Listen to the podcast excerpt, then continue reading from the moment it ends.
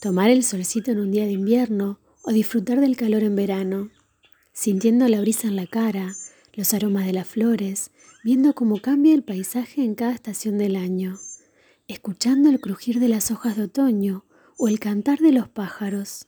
Un paseo con todos los sentidos invita a descubrir nuevos paisajes.